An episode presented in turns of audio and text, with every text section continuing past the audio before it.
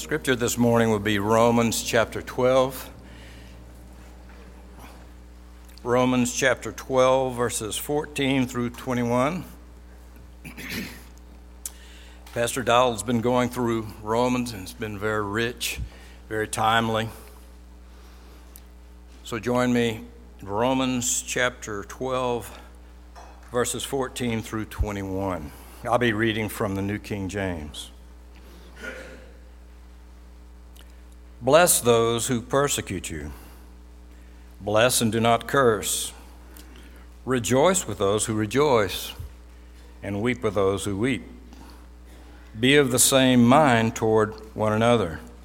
Do not set your mind on high things, but associate with the humble.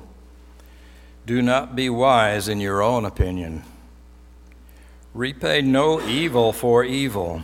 Have regard for good things in the sight of all men. If it is possible, as much as it depends on you, live peaceably with all men. Beloved, do not avenge yourselves, but rather give place to wrath. For it is written, Vengeance is mine, I will repay, says the Lord.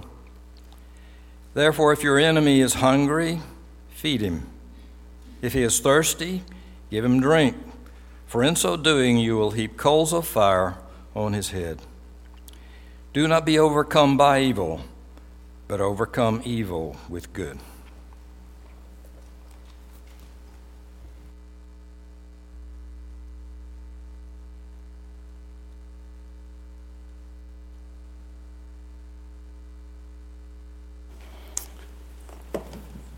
Good morning to you, church. Good to see you. And thankful for all the arrangements made for us to be able to eat together a little later on. But first, we go to that word which God has given us down from heaven His Word. Well, in the Word, the Lord Jesus Christ, the manna, He who came down to satisfy every need. We thank God for that gift. Let's pray, and then we're going to go into Romans 12. Brethren, let us love one another. For love is from God. And everyone who loves is born of God, and knows God. The one who does not love does not know God, for God is love. By this the love of God was manifested, that he sent his only begotten Son, that we might live through him. And this is love, not that we love God, but that he loved us and gave his Son to be the propitiation for our sins. Thank you, Father. Thank you, Father, for that work of redemption, laying down your life for us. We were enslaved to sin.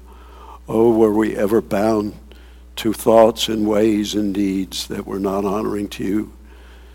Oh, thank you, Father, that you bought us out of that slave market, paid the price, tortured, killed in our place. Thank you, Father, that in so doing, your holy wrath was satisfied as it fell upon your Son, Jesus Christ, punished in our place. Thank you. And for therefore that reconciliation that we have with you, you have purchased, made possible. We've been released from that penalty, released from that bondage, and now we're free to serve you and love you and to do those things that have been and remain yet un- impossible if it were not for your Holy Spirit who enables us as you've poured him out into our hearts. And Father, we thank you for those who are ministering who are not even with us today. Some, I think of Roger Ganji, who's he is with the Gideons and going into churches in some places where they're not hearing the word so much. But now they're being called, as he's your faithful servant, to take the word and to give it out, to hand it to others, and what the Gideons are wonderfully doing around the world, putting Bibles into the hands of those who are so in such desperate need. Thank you. And Father, we're mindful of those who are not with us, who are readily, continually are in a condition of trying to whole body together. We think of Hal and Carol, unable to be here, but oh, they they can enliven their hearts, encourage them, give them refre- renewed hope, confidence in you, joy, joy. For the round trees as they their ongoing battle with cancer and all of the unknowns that go with chemotherapy. And pray for Linda that she will find her joy and hope in you at all times and not, uh, not be disheartened or just fall into despair. And now, Lord, as we open your word, we pray that our eyes will be open to see it, to understand it. Go into those places in our hearts where we are well, we don't know what's there. Your word has a way of um, laying bare things, thoughts, ways, deeds, things that need to be dealt with by the power of your Spirit. So here we are. We ask for these things in Christ's name. Amen. Amen. I will say just another word about the outline. I don't want to make this too much outlandish, but we do have something for you in the bulletin if you have it.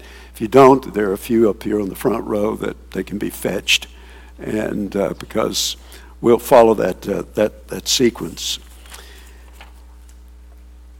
Uh, think about this for a bit, please. Offenses, offenses. Uh, we've all uh, been offended in some way or another. There's nobody exempt from that. And we've offended people. Sometimes, well, we may know about it, and there are those occasions we do not know about it. And this brought to, what's brought to our attention, this idea of offense, comes up in Matthew 16 in verse 23. Here is where Peter, who has really um, kind of outdone himself in acknowledging the fact that Jesus Christ is Jesus is the Messiah. But then he tries to stand between Jesus and going to the cross in Jerusalem. Peter just doesn't get it. And Jesus says to him, he said to him, uh, but he turned and said to Peter, Get behind me, Satan. You are a hindrance to me, for you are setting your mind on the things of God and on the things of man. That word hindrance, it's a word translated in other places uh, to be offended. Um, it actually means to cause to stumble. Uh, Jesus didn't fall into the trap, but there is what he says um, offenses. The problem is with us in our response to offenses, unlike our Savior, who left us the perfect example of how to deal with the greatest offense of them all more on that later, is that if we refuse to handle offenses God's way, there is a very untasty meal waiting for us. Bitterness, a misunderstanding of ourselves, that enters into it. Emotional disorientation, we get confused, we can't think straight about what we should and shouldn't do and how to relate to others. I, what I'm about to do is, I guess, could be considered a little bit of a downer. This is a homecoming day, and some have come uh, from distances uh, to be with us. And I, but before we can go up, we'll have to go down. And what I began to do, uh, I, I had to put the brakes on it I was probably, as I want to do, I, I will often just uh, let Beth hear a lot of my thoughts, which she doesn't need to hear all my thoughts, but I, I, I begin to think about the past uh, 52 years. Well, actually, more than that. I pastored a church while I was in seminary for three years, so that adds up to about 57 years worth of recognized offenses um, okay, what do I do with these? I, I can just kind of go off with some of them, what I've seen. And the more I thought about it, I said, oh, It's a good thing we sang, uh, Great is Thy Faithfulness. How appropriate that was. But uh, offenses, they come through different doors to get into the rooms of our heart. They're, they're a little more subtle than we may think. They may come in the form of a broken promise. Maybe that's, I'm sure that's in your past and our past. And we, and I'm mindful of the fact that we may very well, this offense business is a two way street. We, we get them and we give them. And how many marriages have encountered broken promises? You know, if a thought occurred to me where I'm standing, generally speaking, you know, a little different platform, but where I'm standing through these years, I've given vows to be repeated. And husbands and wives have repeated those. And sometimes with tears in their eyes and joyful expectations. And they made promises to, uh, till death do us part, perhaps, of uh, what God's joined together, let no man put asunder. I will love you and cherish you in sickness and health, for richer, for poorer. I no, there have been not all, but there have been some. And as I've, you know, watched them go out those doors, they didn't end too well. Something happened. Offenses, that's what comes in. Now, you take a, I know of, of a young man of who had a problem. I have to flatten some of what I say out. By the way, what I'm say, saying here, they're not people in this church.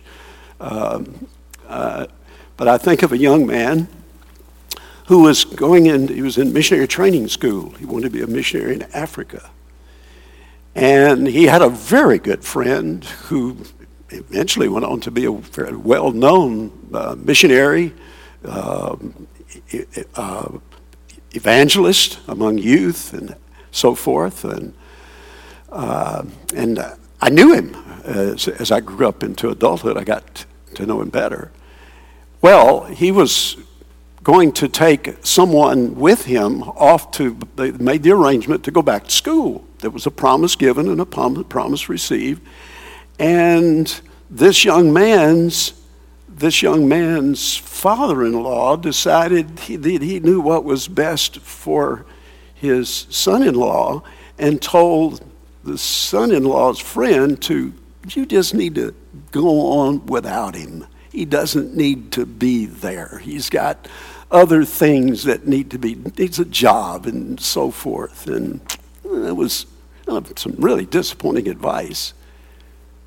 And to make it worse, it came from a pastor as well. And so eh, this young man was grievely, deeply hurt and grieved by that broken promise. I don't know that he ever got over it. An offense, broken promises. Well, the offense, it may be slander It amounts to personal rejection, an untruth that was told. Or it could have been something that was told, it could have been true, but it wasn't helpful.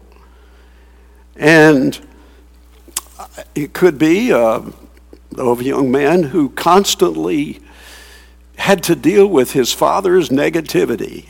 Oh my, we fathers, we've got to watch it. And his father was negative and whatever his, his father had been so athletic and wanted his son to do well and like whatever sport he tried he never was up to it like his father thought he was.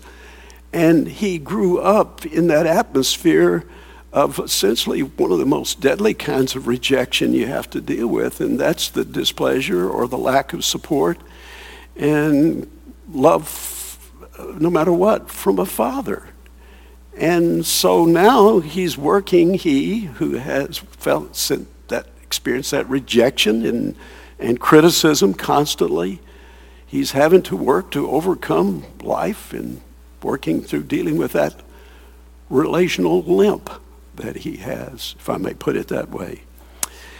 And then there is another door through which offenses come, and that's physical abuse. A trust betrayed uh, a young man who is called in to uh, take care of a family's younger children.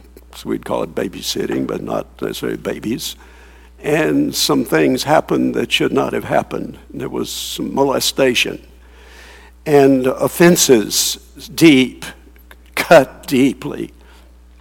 And to make matters even worse, involvement in Christian service gave this person an aura, a, uh, an image of being a trustworthy person, and did not turn out well. Oh, this list could go on. I told you we had to go down before we can go up. These are offenses. Now, I, let me layer this in very briefly. Uh, you're all, we're half certainly mindful of this that offenses can lead to all kinds of not simply wounds, but an impairment for living. Uh, we can build fences up around us. That's the way the human heart works. We a little self-protection, and we want our resentment. We get a fence around it to guard ourselves from further hurt. Uh, it can be blindness to personal faults. You can get so much in thought about how you have been hurt, and understandably so, that you begin to consider that you have constantly the moral high ground in life. So it can lead to self righteousness and judgmentalism and failing to see one's own faults. Or, and this one can be bitter and hard and deadly vengeance. The search for vengeance, looking for paybacks. That's bound up in every human heart. Paybacks.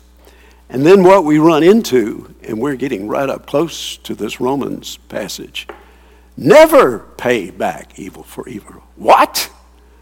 But it's, it's so enjoyable, seemingly. Jesus said, never, never. And then vengeance then can get bound up with a fake kind of justice. You say it's this is justice. Somebody has got to bring justice into this, and I'm the one to do it. It's what uh, Francis Bacon called wild justice. And we're seeing this on the front pages of the paper every day now in a more uh, macro way through our nation. Eight people killed in a mall in Texas. And these seem to be almost every day, somewhere, some mass shooting. Somebody's got a score to settle with fellow employees or just strangers, just taking it out on strangers, whatever. And then the sadness of this is the remedies that are offered, like, well, the problem is we don't have enough therapists. You know, we, the reason for our depression and for our suicidal thoughts and for our anxiety and for the wrongs we've suffered and what people have done to us, we just all are victims and we need more, we need more therapists. Or we just need to disarm everybody. That's what we've got to do. That's where we'll go.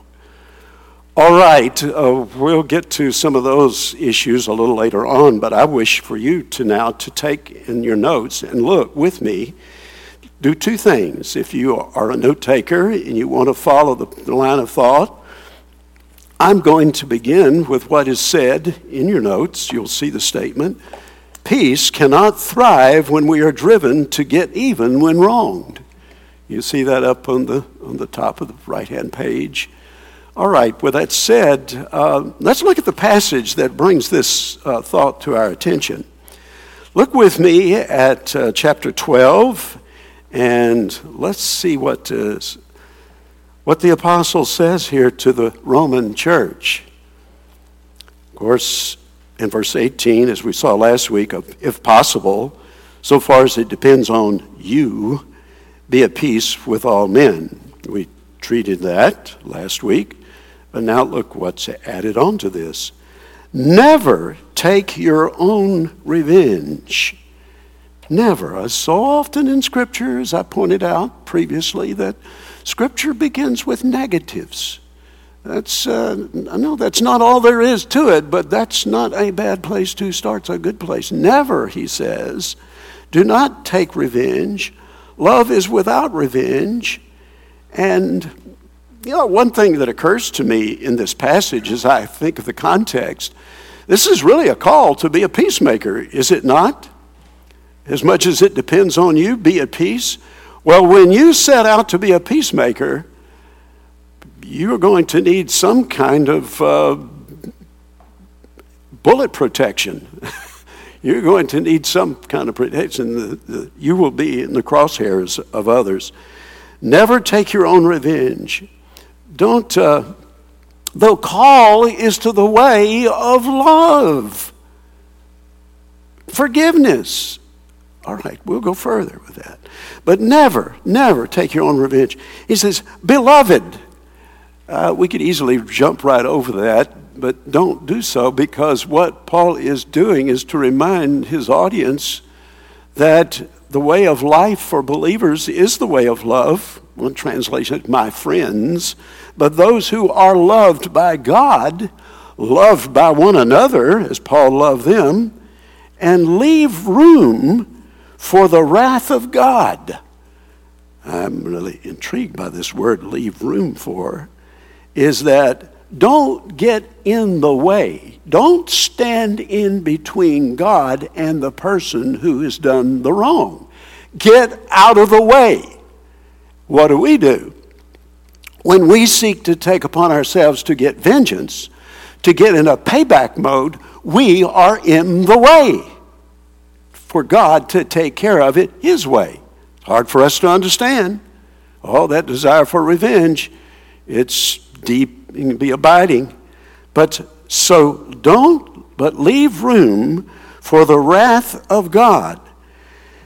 Though revenge is a natural way to go, it's not the option for the Christian. He says, therefore, for it is written, quoting Deuteronomy 32 and verse 35.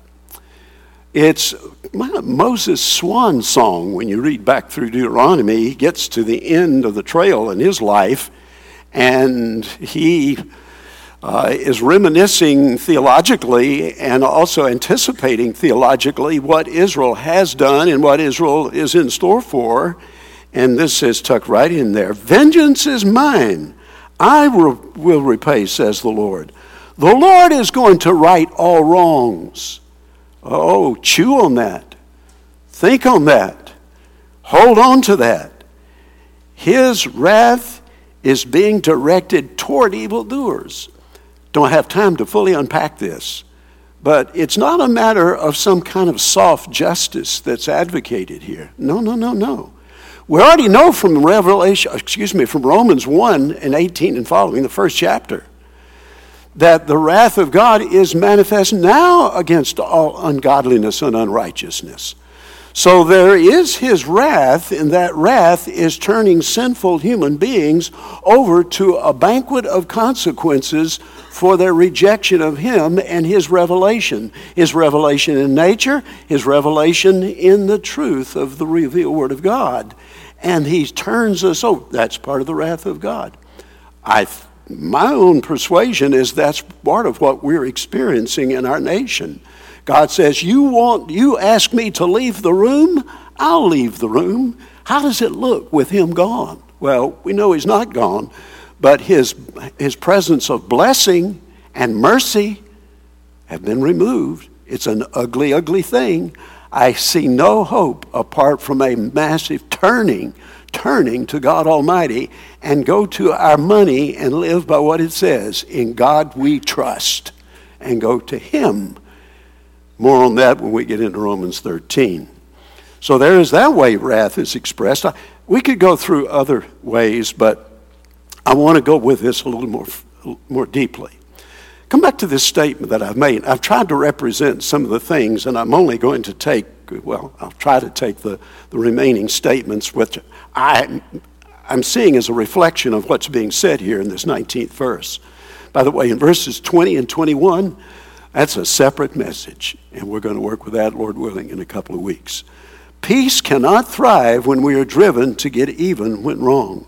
We are not to avenge ourselves. Never, say it another way, never seek personal vengeance. Couple of brief reasons here before we can excavate it further. We're sinners. Who do we think we are? We think of ourselves more highly than we ought to think, that we think we have the complete picture, the proper perspective on whatever has happened, what has created this wrong against us. Our judgment is inadequate. It's inadequate.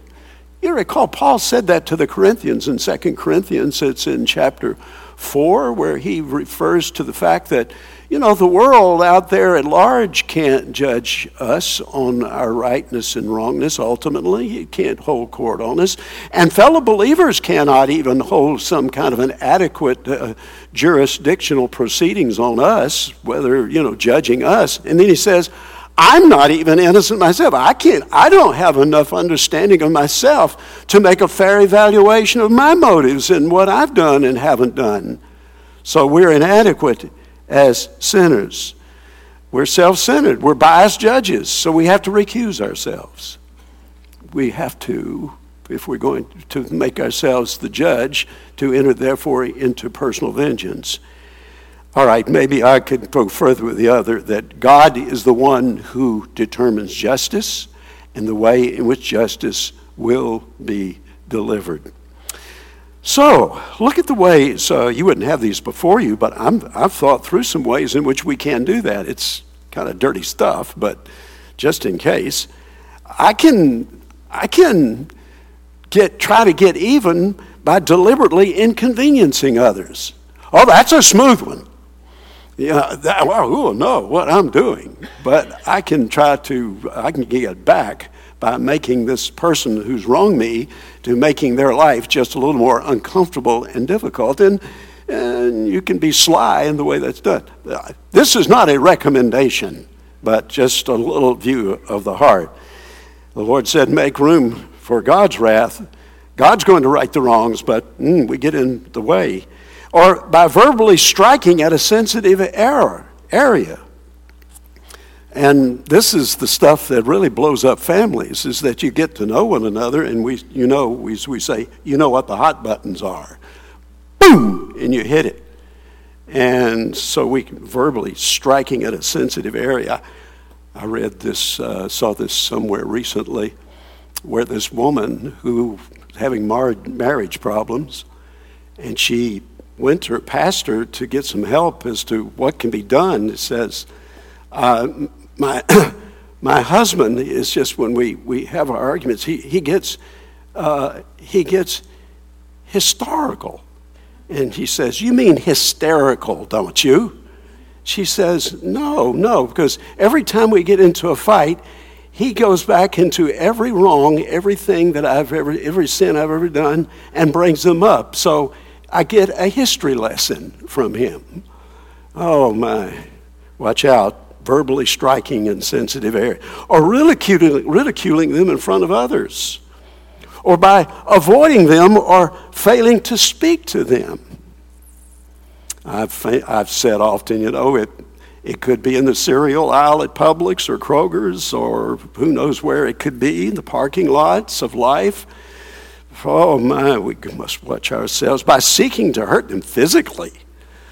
That gets brutal. It can happen. And oh, we can have plans to do contrary. I saw this it wasn't related to this, but it was a quote from uh, it was Joe Louis, the boxer, and Mike Tyson. Both of them had said this. He said, "You know, we all can have a plan till somebody hits you in the face, then it can just go away, seeking to hurt them physically, or by taking them to court." Uh, mm, we've got an issue, a direct deal with that in a subsequent statement here in 1 Corinthians 6, and we'll just sue America's favorite indoor sport, litigation. Or by turning a mutual friend or family member against them. This is like getting up a posse, getting up some who can come alongside and take up your offense. And then, of course, that's ignoring the sign that's so obvious on the highway of life.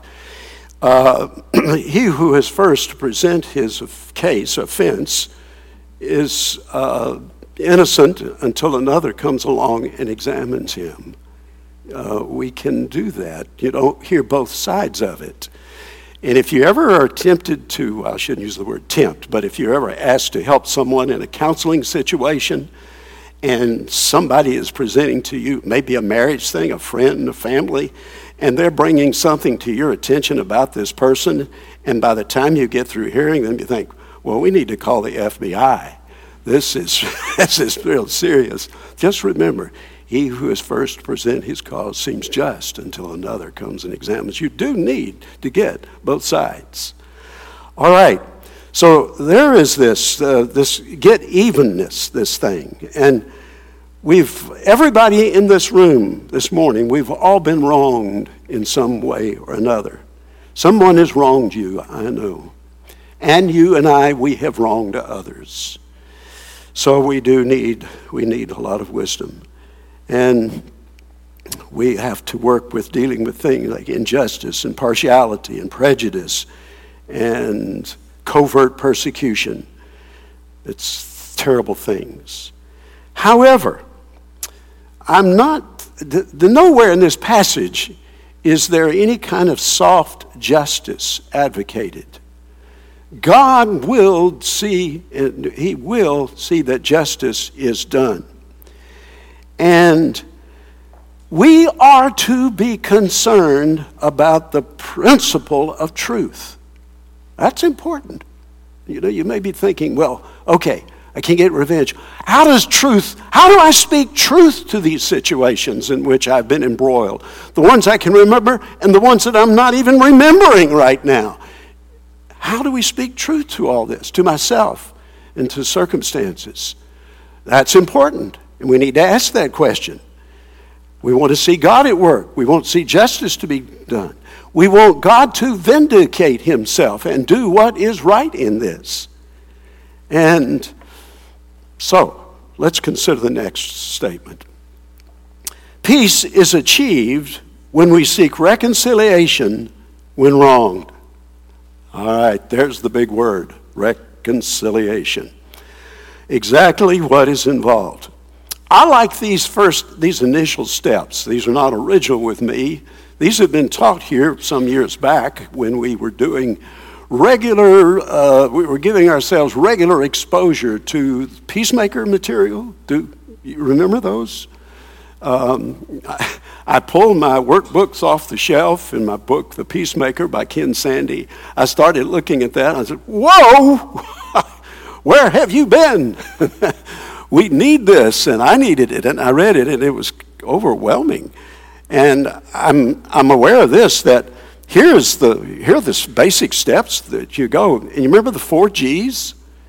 And we, we can't unpack them now, but the, here's where you go. The direction you go to seek reconciliation is glorify God. How can I please and honor God in this situation? That is my prayer, Lord. I don't know that I, I'm not sure I know. I think I might know, but I need your guidance. And then, secondly, get the log out of your eye. How have I contributed to this situation? What have I done? And it's a process of examining oneself. Search me, O God, and know my heart. Try me, and know my anxious thoughts, and see if there be any hurtful way in me, and lead me in the everlasting way. Watch out, by the way, when you pray that. I've, I confess, I've prayed that, and then I've even caught myself in the middle of the verse. Do am I really asking for some things here that I really don't enjoy?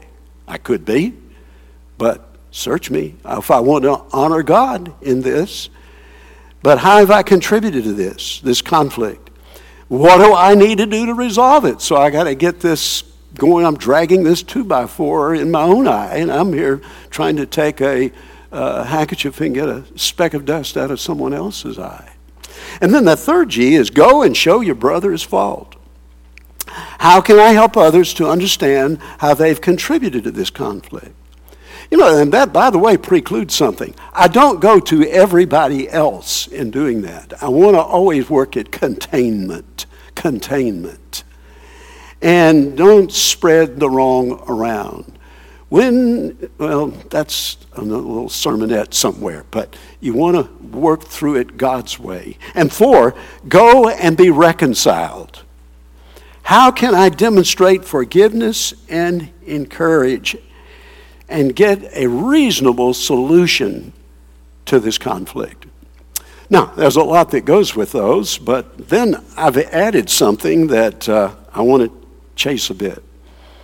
I, I'm, I make a public acknowledgement of this because I came across something I was thinking along these lines, and I kind of felt myself going down some cul-de-sacs, and I know I have these days mentally, you look at something and you say, I know there's more to this, but uh, and by that time, I walked over to my bookshelf and I looked at a book by the title, When You Have Been Wronged. Oh, pulled it down. Where have you been? I thought. and I've had it for a few years. When you've been wronged. And it was quite helpful to me. Erwin Lutzer, by the way, is the author. If you want to go online, I would recommend for you want a personal project, I recommend that. But here is some of what he provides, and I think it, it, it's helpful. It helped me. And, and what, what do you do when you're seeking reconciliation? Keep in mind that there are at least three kinds of, well, three approaches. There is full reconciliation. Now, full reconciliation, that is the pot of gold at the end of the rainbow. That's where we want to go.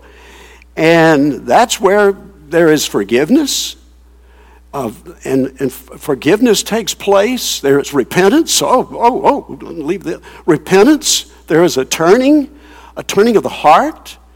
Uh, more on that in a moment, but there is, there is this uh, turning to change directions in which I'm going in my thinking, in my relationship, and you seek to get trust and honesty and respect restored.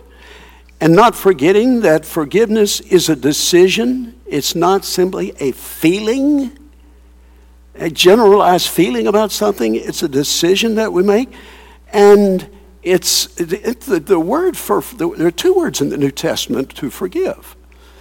There is one word that emphasizes the fact that it is a release. That's the idea. It's used to describe a release from a debt, to release someone from a penalty. They don't owe you that. You absorb the liability. That's part of it. Then there's another word. The root of it is, is the word for grace, and that you give that process, in the process of forgiving, you're giving to the other what they do not deserve, as God has given to us that which we did not deserve.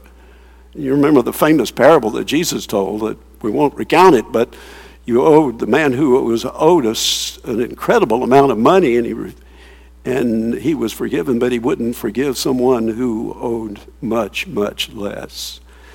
Uh, so there is forgiveness.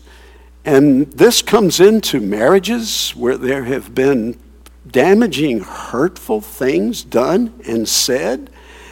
And it takes, you have to rebuild. And by forgiveness, you put yourself on a pathway of, of love. It, it lives out in love day after day after day. And so that process, and what can happen in full reconciliation is that it's a wake up call. It's in your marriage. Something's happened that's been catastrophic and it's brought things and you. The person you that sinned against you they ask for forgiveness but then you realize things oh there are things that i've overlooked. I need to change my perspective.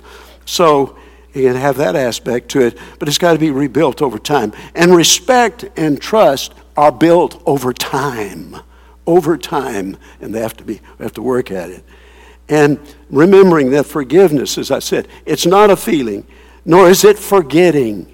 It's trying to get become an amnesiac. Oh, I, I'm not remembering it as much, therefore not necessarily. And it's and nor is it excusing. None of those. And so I absorb the liability. Full reconciliation.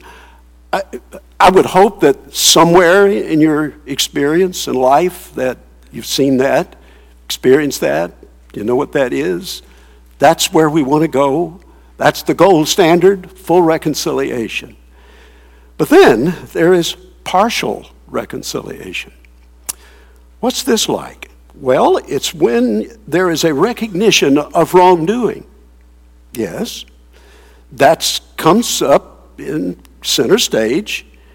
And then there is forgiveness that's both requested and received. At least there's the exchange of, uh, of, of thoughts and words on this matter.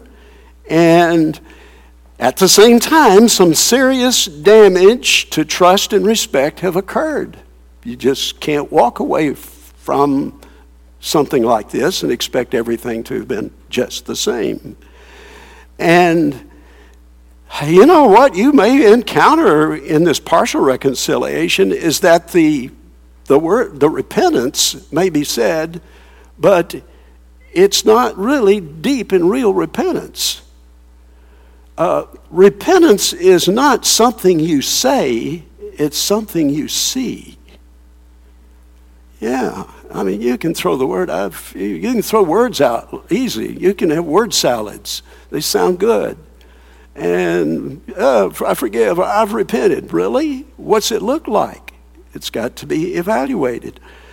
Party one would see what's been the wrong that's been committed as a serious sin. But party two, party two, we're talking about this partial reconciliation. Party two can just end up trivializing it and minimizing it. And so, you know, when sin is viewed superficially, it will be dealt with superficially.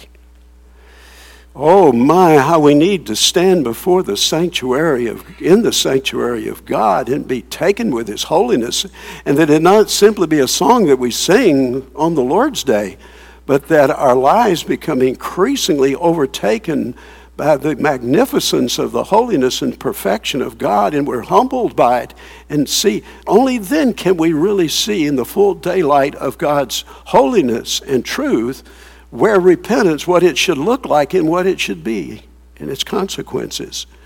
So, oh, repentance. When it's, when it's simply, when you, it's not just simply saying it, I can't say that enough. And when the real fruit, we're talking about partial reconciliation, when you begin to see that the real fruit of reconciliation is not evident, you, you look at the situation, things are not at some level, they're not as bad as they were. At least you got things out in the open and there's maybe some conversation going on about this. But uh, maybe it's one of those cases where the uh, maybe there has been some problem of a broken trust in a babysitting arrangement, a child sitting arrangement, and then that person says, Well, I I am, uh, I've asked for forgiveness and I've, but you know, partial uh, reconciliation, will you trust that person to come into the picture again in a comparable responsibility? Probably not. Let's be realistic about these things biblically. Caution, exercise caution. So there it is. But whenever possible, we should do what we can do, what can be do, to make partial reconciliation full reconciliation. Are you with me on that? We don't just throw it all in file 13, this offense, but we get something going, some conversation. Let's keep moving it. And you and I will be the ones who are finally responsible when we recognize it to keep it moving forward. And then there is no reconciliation. No reconciliation. This can be compared to, I, I, this came out in what I was reading. You may be dealing with a spear thrower. You may be dealing with a Saul. And Saul never let up in going after David. That's a study in itself in forgiveness, by the way. And though David had his flaws, after all, God did say David was a man after his own heart. And how David had occasions to get revenge and he didn't take it. And so you may be dealing with a Saul who is committed to being a spear thrower. And you can't reconcile, it says, if you forgive me, I should not have to repay the money that I owe.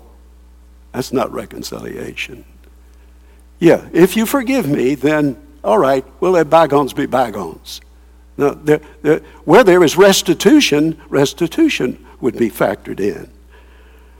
Or you can't reconcile when, when there is not a real evidence of forgiveness and you're being given, you've not been given all the truth. You've been given a distorted explanation as to what's going on. And beware when there's no reconciliation. Don't let the spear thrower define you.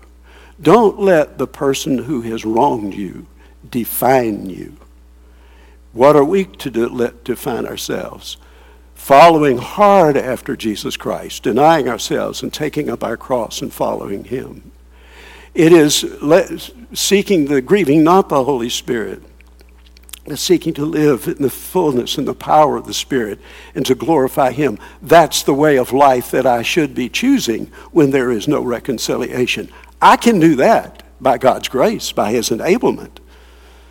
But some people will not let you have, they will not let you have a full relationship. It, it may be in your family. You may have a spear thrower in your own family. Uh, there are stories about maybe an in law and they've got it in for you. And they'll never be satisfied until they undo you in some way. All right, well, here's the call I can live before God in a way that's pleasing Him no matter what is happening. Or put it this way in the meantime, stop watering, stop watering silk flowers. Go on forward with God and do what would please and honor God as you can. And then I'll conclude this little brief treatment on reconciliation, and if it fails, what do you do when then finally when reconciliation fails? I say two things. First of all, forgive even when reconciliation is not possible. You can we can do that. That's called that is called uh, one-sided forgiveness. Mark chapter 11 and verse 25. You go to God and you forgive. And what do you do in that? You're making a choice to live a life of love and mercy toward that person who wronged you. Even though they've not asked forgiveness, and maybe they're continuing to throw spears at you, maybe. And this isn't, you don't deny that the pain's enduring. Some have to live with this a long time with people in business relationships and family relationships. And so it's not a matter of minimizing the pain and the hurt and the evil, trying to say, oh, it's really not all, hey, just forget it, not all that bad. No, you don't go there. And you realize the wrong, and you, what you do, just go back to that word for forgiveness, one of the words that's used, you release the wrong into the Lord's loving, sovereign hands. Lord, I don't know what else to do but it's in your hands. And I can be loving. I can be loving because to know you is to love others. So help me. And then, secondly, this is of great importance that the Lord will repay on the day of final judgment. There is, there will be a payday and there will be an assessment. Now, for believers, the judgment seat of Christ. Need I break this down? When it's a fellow believer situation, there's going to be wood, hay, and stubble. There's going to be gold, silver, and precious stone. There will be works that will go up in smoke. Will be saved so as by fire. This is Paul's language in 1 Corinthians 3. That may be me. Maybe I have rationalized my way through something or refused to take care of a wrong that I should have. Maybe it is I. Well, there is where we come before the Lord in the judgment seat of Christ. And there is for unbelievers who seek to do wrong with no conscience whatsoever, who are destroyers like Cain, or a spear thrower like Saul. And there will be the occasion in which it will be finally dealt with by God for him. Well, I want to conclude with this, and I see that there are some other factors that I'm not able to give attention to, but let me, if you will, just give me, uh, if you'll be, give me a little patience on this one. I call to your attention here that peace is preserved when we anticipate difficult situations and plan ahead how we will respond biblically. This is where it is so important to think this way what, what situations am I likely to face this week? Or what situation am I in? Maybe I need to write something to myself. That helps some of us. I just need to. Let my, I found that when I start writing or typing things, things come out of my fingers. Say, where'd that come from? and it comes out. Thank you, Lord.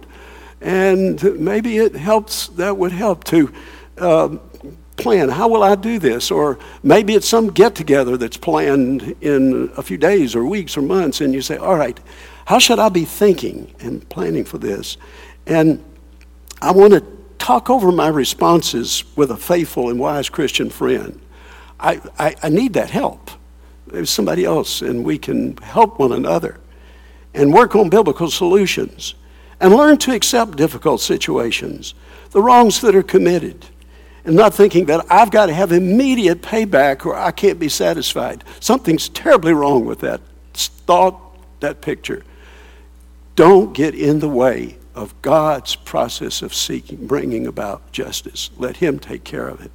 I am to seek to live peacefully. Well, Lord willing, we have a couple of, in a couple of weeks, I'm going to come back to this passage because I've got verses 20 and 21. So I, have left some things hanging in the air, and um, we, will finish some of these thoughts. But I, I would say this in conclusion how important this would be. If you want to get a, if you want to get a thought, if you want to ch- pursue, pursue the Savior, remember what He did on the cross for me and for you. What did He do? He forgave. Forgiveness was bound up.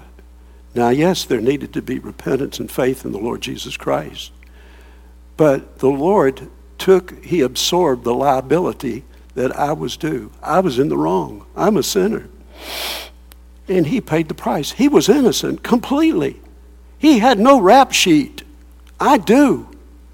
And Jesus took it, was tortured, mocked, ridiculed, hated, abused, killed for me. Can I not then emulate my Savior by His grace that those blows struck against me, and Lord help me, those blows that I may have stricken against other people, that as you bring them to mind, I need your grace. Thank you for the Savior that He stood in my place and took your judgment, took your judgment, Father, so that I could be free and be released to serve you and love others and be a peacemaker for Christ's sake.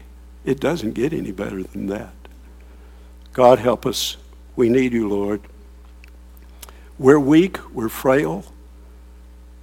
We want to do what's right, but Father, we just have a real fight on our hands. We need you. We need you so that we can glorify you, honor you, please you. And Lord, that those wrongs committed, oh, that we'll seek to do everything within our power as you enable us to make those wrongs right. But Lord, we leave all wrongs ultimately to you. You will right all wrongs. Thank you for that hope and promise. In Christ's name we pray.